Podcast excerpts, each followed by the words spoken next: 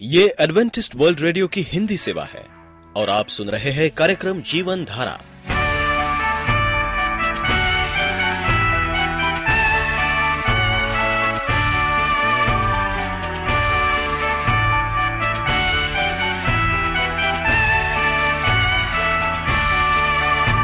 कार्यक्रम जीवन धारा सुनने वालों को मैं स्मिता और मैं अमित। हमारा प्यार भरा नमस्कार। एडवेंटिस्ट वर्ल्ड रेडियो की हिंदी सेवा में हम आपका स्वागत करते हैं। श्रोताओं, आइए, आज प्रसारित होने वाले कार्यक्रमों की जानकारी दे दें। आज होगी पहले स्वास्थ्य चर्चा, इसके बाद एक गीत होगा और फिर कार्यक्रम के अंत में पवित्र बाइबल का संदेश। तो चलिए, स्वास्थ्य चर्चा सुनने से पहले सुनते हैं ये गीत।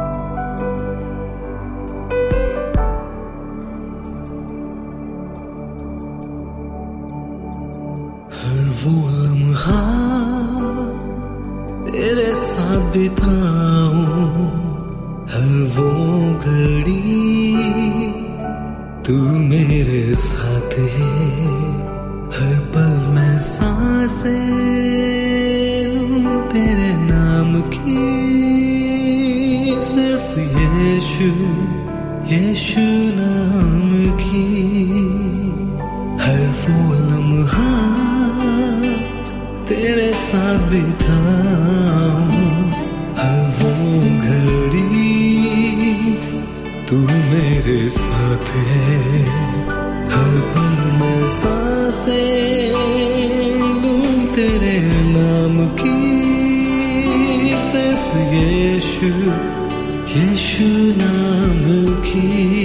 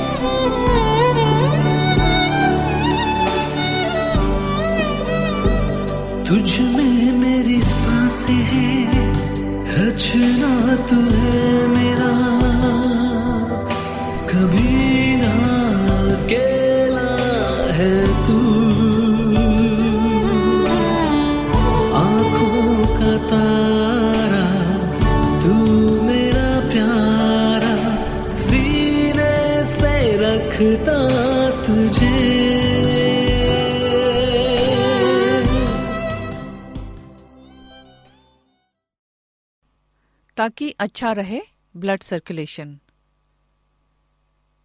श्रोताओं, उषा का नमस्ते। आज हम अच्छे ब्लड सर्कुलेशन के बारे में जानकारी प्राप्त करेंगे।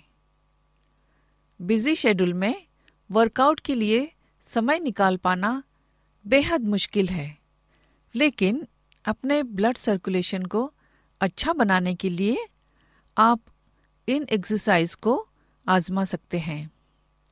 आज लाइफस्टाइल काफ़ी बदला है। कभी हमें लंबे समय तक कंप्यूटर के आगे बैठकर काम करना पड़ता है तो कभी मोबाइल पर देर तक बात। इन वजहों से शरीर में थकान पैदा होती है। ऐसे में ब्लड सर्कुलेशन का अच्छा होना बहुत ज़रूरी है। इससे आपकी मेमोरी और कंसंट्रेशन काफ़ी इम्प्रूव होंगे। रेगुलर ब्लड सर्कुलेशन व्यक्ति की याददाश्त और एकाग्रता को बढ़ाता है। इससे शरीर में फुर्ती रहती है। इसके लिए आप कई सारी एक्सरसाइज भी कर सकते हैं। वॉक है बेहतर। हो सकता है आप जिम जाने का टाइम नहीं निकाल पाए। ऐसे में वॉक करना आपके लिए एक अच्छी एक्सरसाइज है, जो बहुत ही आसान और साधारण है। आप नियमित रूप से 30 मिनट चलें। ऑफ़िस में भी खाना खाकर बैठे नहीं। आप ऑफ़िस परिसर में भी पाँच मिनट के लिए वॉक कर सकते हैं। स्विमिंग का ऑप्शन, अगर स्विमिंग का शौक है, ये भी एक्सरसाइज का एक बेस्ट फॉर्म है। एक फ़िज़िकल एक्टिविटी होने के नाते इसके कई बेनिफिट्स हैं। ब्लड सर्कुलेशन अच्छा होने के साथ ही यह आपको फ्रेश कर देता है। वही यह फन से भरपूर है। आप स्विमिंग में butterfly stroke back stroke breast stroke वगैरह कर सकते हैं। इसके अलावा अपनी पसंदीदा स्ट्रोक भी कर सकते हैं। एरोबिक्स से फिटनेस अगर आप संगीत प्रेमी हैं तो आपको एरोबिक्स पसंद आएगा। यह वर्कआउट का एक अच्छा ऑप्शन है। आप चाहे तो किसी फिटनेस सेंटर में इसकी क्लासेस भी ले सकते हैं। अगर नहीं तो बाज़ार से डीवीडी लेकर खुद प्रैक्टिस कर सकते हैं। साइकिलिंग का फ़ायदा। साइकिलिंग ब्लड सर्कुलेशन बढ़ाता है। रोज़ाना साइकिलिंग करने से आपके पैरों के मसल्स शेप में आ जाएँगे। जो लोग बहुत ही कम एक्सरसाइज करते हैं, उनके लिए साइकिलिंग बेहतर है। डांसिंग के अपने आप में कई फ़ायदे हैं।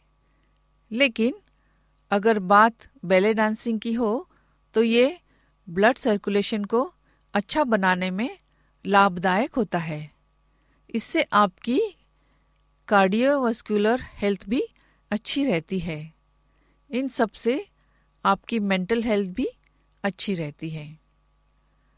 तो श्रोताओं, आज का विषय आपको अच्छा लगा होगा।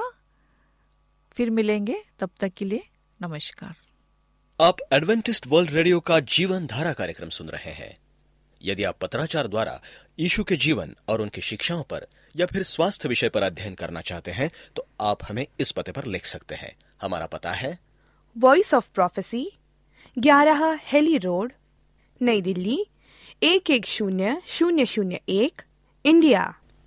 परमेश्वर आपके मार्गदर्शन की योजना बनाता है। भाग दो। प्रिय रेडियो मित्रों, प्रभु मसीह के सामर्थ्य नाम में आपको भाई मॉरिस माधो का नमस्कार। परमेश्वर हमारी मार्गदर्शन की योजना बनाता है। केवल परमेश्वर परमेश्वर के सिवा कोई भी हमारा मार्गदर्शन नहीं कर सकता। ना कोई गुरु, ना कोई ज्योतिषी, ना कोई बाबा हमारे भविष्य को नहीं बता सकता। केवल जीवित परमेश्वर बता सकता है। परमेश्वर वो परमेश्वर है जो आयोजक है। इससे पहले कि संसार अस्तित्व में आए, परमेश्वर के पास समय और अनंत के लिए महान, अति महत्वपूर्ण योजना है थी। उस योजना में सृष्टि की रचना शामिल थी। उद्धार का कार्य शामिल था।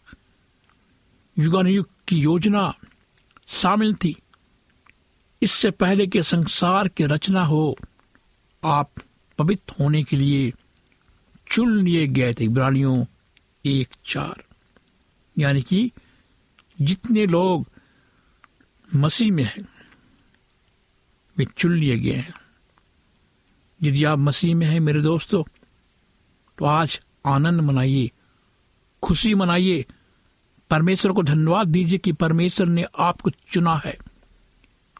पवित्र करने के लिए आपको चुना है अपने पवित्र लहू से, जो उसने क्रूस पर चढ़ाया, बहाया संसार को बचाने के लिए, पाप में दुनिया को बचाने के लिए, पाप में मनुष्य को बचाने के लिए, युगों के उसके महान और अति महत्वपूर्ण योजना में परमेश्वर ने इसराइलियों की आराधना की योजना को बनाकर मूसा को दे दिया। निर्गमन 26 तीस में इसकी वर्णन हमें मिलता है। ऐसा प्रतीत होता है कि परमेश्वर ने मूसा को दर्शन में मिलाप वाले तंबू का नमूना दिखा दिया था। बाद में दाऊद ने इसकी साक्षी दी कि परमेश्वर ने उसे मंदिर का पूर्ण अवस्थित विवरण दे दिया था। पहला इतिहास अट्ठाईस, बारह, उन्नीस में हम पढ़ते हैं कि परमेश्वर के, भवन के आंगनों के जो जो नमूने ईश्वर के आत्मा की प्रेरणा से उसको मिले थे, वे सब दे दिए गए। वे सब दाऊद ने कहा कि मैं यहवा की शक्ति से जो मुझको मिली है, ये सब कुछ लिख सकता हूँ। पहला इतिहास अट्ठाईस, बारह और उन्नीस।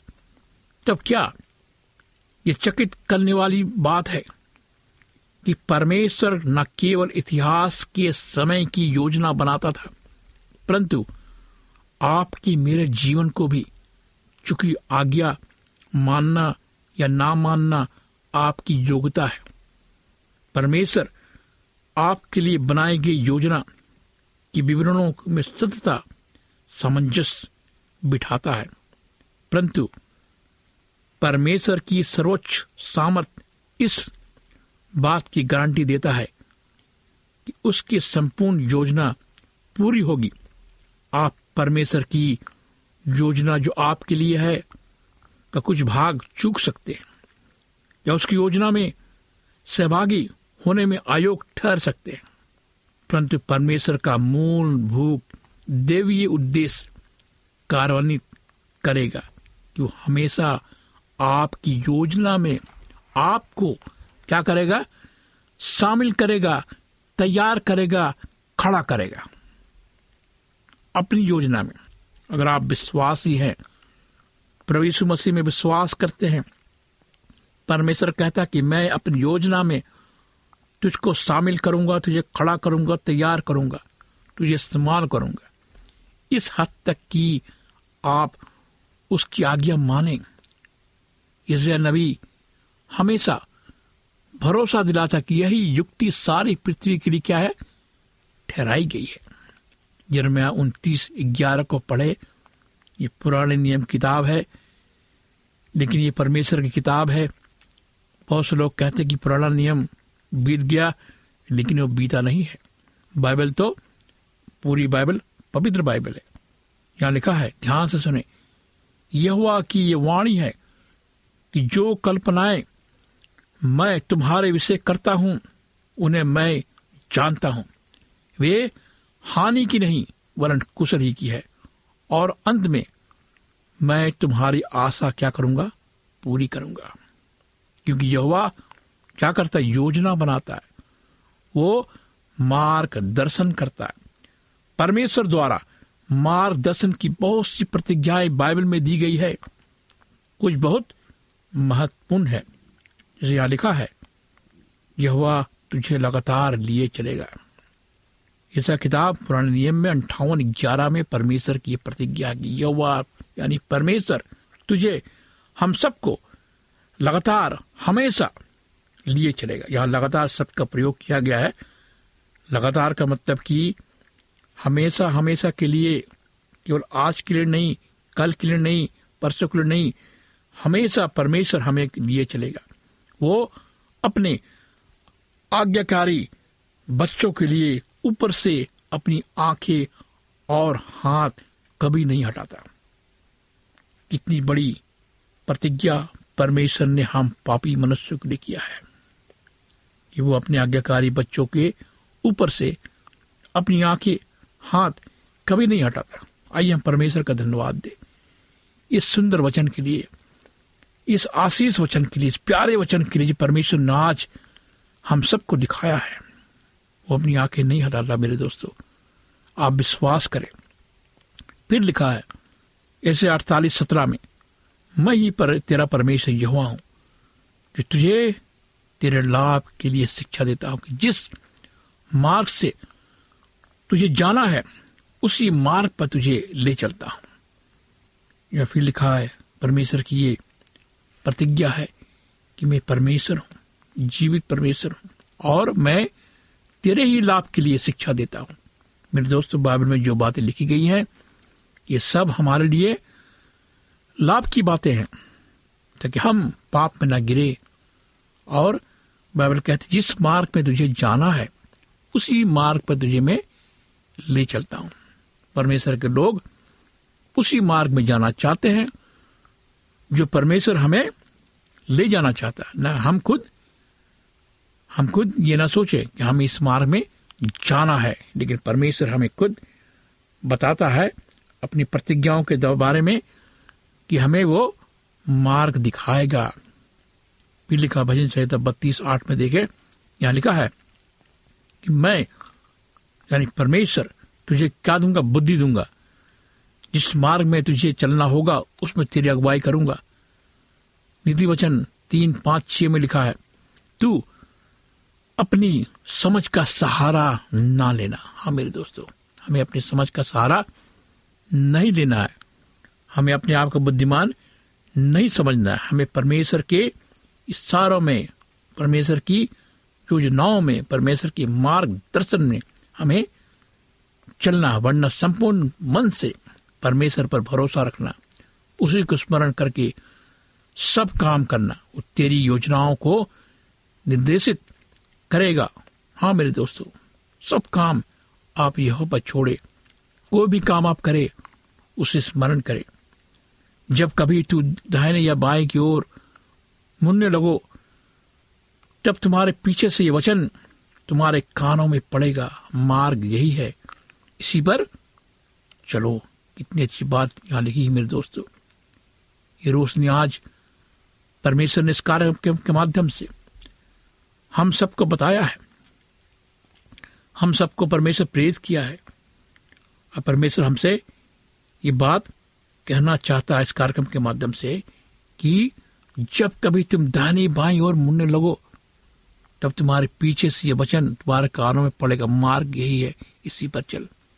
हाँ मेरे दोस्त, बाइबल ने लिखा कि मेरे भेड़े मेरी आवाज़ को सुनती है। हम उनके भेड़े हैं, हमें परमेश्वर की आवाज़ को सुनना है। और हम कब सुनेंगे?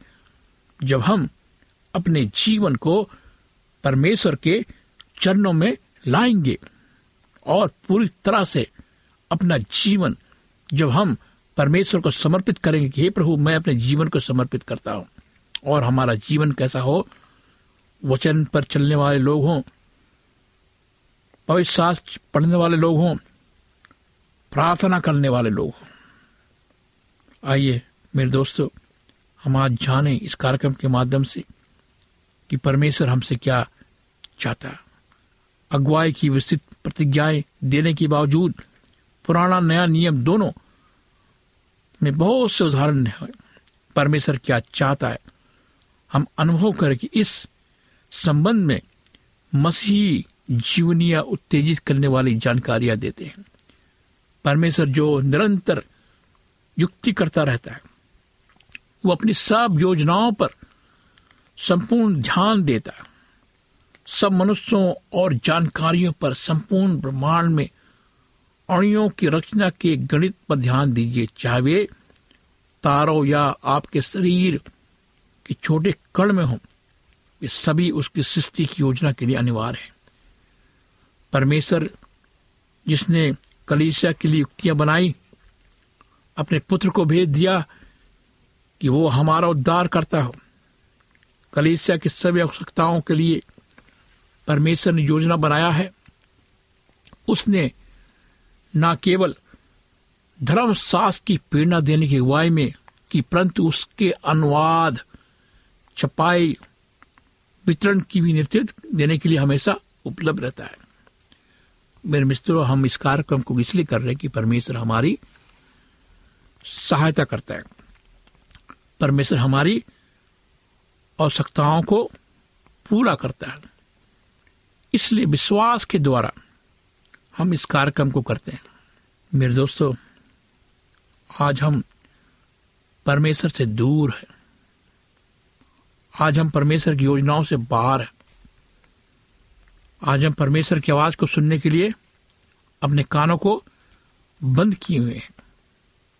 जबकि योहन्ना सोलह तेरह में लिखा है सत्य का आत्मा जब आएगा, वो तुम्हें मार्ग बताएगा। और हम जानते हैं कि हमें शक नहीं करना चाहिए। हमें शक नहीं करना चाहिए। हमें विश्वासी बनना चाहिए। आपके जीवन की योजना परमेश्वर की युगों की योजना का एक भाग है।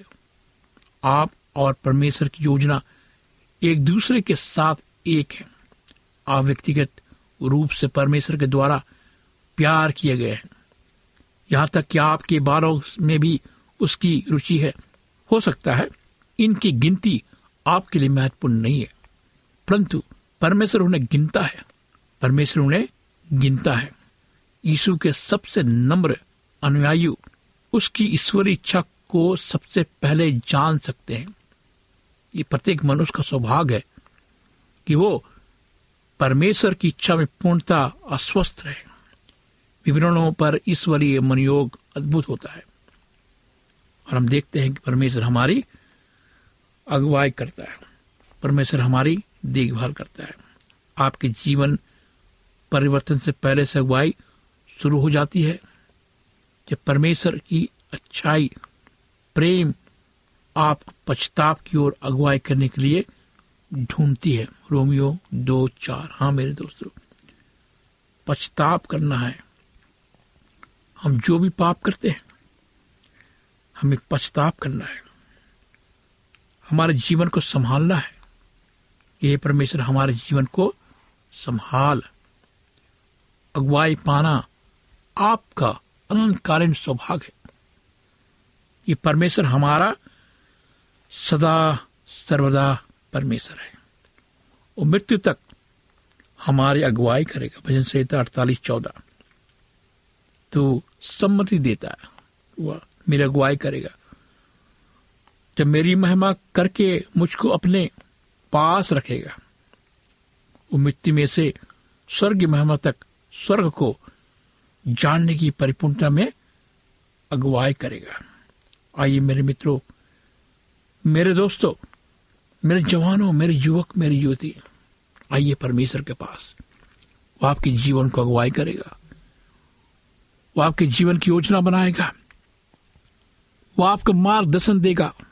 आइए हम जीवन को सौंपे परमेश्वर को। ये समय है, ये घड़ी है, ये पवित्र समय है। दोस्तों, जब आप इस कार्यक्रम को सुन रहे हैं परमेश्वर आपसे बात कर रहा है, मैं जानता हूँ। कुछ लोग हैं जो परमेश्वर उससे उनसे बात कर रहा है, आइए हम अपने आँखों को बंद करेंगे। और परमेश्वर को पुकारेंगे, आइए हम प्रार्थना करें। आप प्रार्थना में शामिल हो, अपने आँखों को बंद करें। आप जहाँ भी हैं, मैं आपसे विनती करता हूँ, परमेश्वर को पुकारो। हमारे के समय में जी रहे हैं। आइए हम प्रार्थना करें, जीवित परमेश्वर पिता, तेरा धन्यवाद हो खुदावन इस मौके के लिए, इस समय के लिए खुदावन जब हम एक कड़वाहट का जीवन जी रहे खुदावन। हमारे जीवन में शांति नहीं, तसल्ली नहीं। हमारा जीवन कड़वाहट से भरा हुआ है, दुश्मनी से भरा हुआ है, बीमारियों से भरा हुआ है। ये खुदावन, हम क्या करें? बाइबल कहती कि तू वहाँ मेरे पास आ।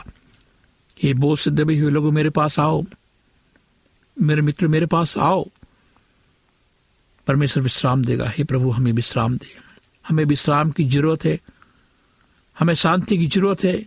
परमेश्वर जो राज, शांति का राजकुमार है, हम तो उससे दूर चले गए। खुदावन, हमारी सहायता कर, मदद कर। हम अपने जीवन को खुदावन, तेरे हाथ में सौंपते आज। और इस प्रार्थना को जीवित परमेश्वर पिता, प्रभु मसीह के नाम से मांगते हैं। आमीन।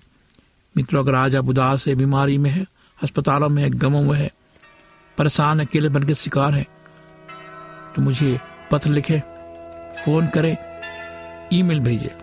मैं परमेश्वर का दास आपके लिए प्रार्थना करूँगा। मैं उन सभी भाई बहनों का, युवतियों का, युवकों का, जिन्होंने मुझे फ़ोन किया और उन्होंने अपने दुख को बताया, बीमारियों को बताया, परमेश्वर ने उनको चंगाई दी है। परमेश्वर प्रार्थना को सुनने वाला प्रभु है। वो आपको भी चंगाई देगा। वो आपके भी साथ होगा। आइए हम परमेश्वर को पुकारे। और मुझे पत्र लिखे। ईमेल दे। फ़ोन करें, मेरा नंबर नोट करें। मेरा नंबर है नौ छ आठ नौ दो तीन एक सात शून्य दो। नौ छ आठ नौ दो तीन एक सात शून्य दो। इस कार्यक्रम को सुनने के लिए मेरे दोस्तों, आपका बहुत बहुत धन्यवाद। कि ये कार्यक्रम परमेश्वर का कार्यक्रम है या हमारा कार्यक्रम नहीं है। और हम वही कहते हैं जो बाइबल कहती है। बाइबल का सत्य हम आज आपके सामने लाना चाहते हैं। बाइबल पढ़िए और प्रार्थना कीजिए। इस कार्यक्रम को सुनने के लिए आपका बहुत बहुत धन्यवाद। परमेश्वर आपको आपके परिवार को आपके बच्चों को बहुत आशीष दे। आमीन। यदि आपका कोई प्रश्न या सुझाव हो तो हमें अवश्य लिखिए। हमें आपके पत्रों का इंतज़ार रहेगा। हमारा पता है कार्यक्रम Jeevan Dhara Adventist world radio post box सत्रह पुणे चार एक एक शून्य शून्य एक महाराष्ट्र इंडिया। पता एक बार फिर नोट कर ले कार्यक्रम Jeevan Dhara Adventist world radio post box सत्रह पुणे चार एक एक शून्य शून्य एक महाराष्ट्र इंडिया। और अब हमारा समय यहीं पर समाप्त होता है। इसी समय इसी मीटर बैंड पर आपसे फिर भेंट होगी। तब तक के लिए मैं स्मिता और मैं अमित हमें आज्ञा दीजिए। प्रभु आपको आशीष दे।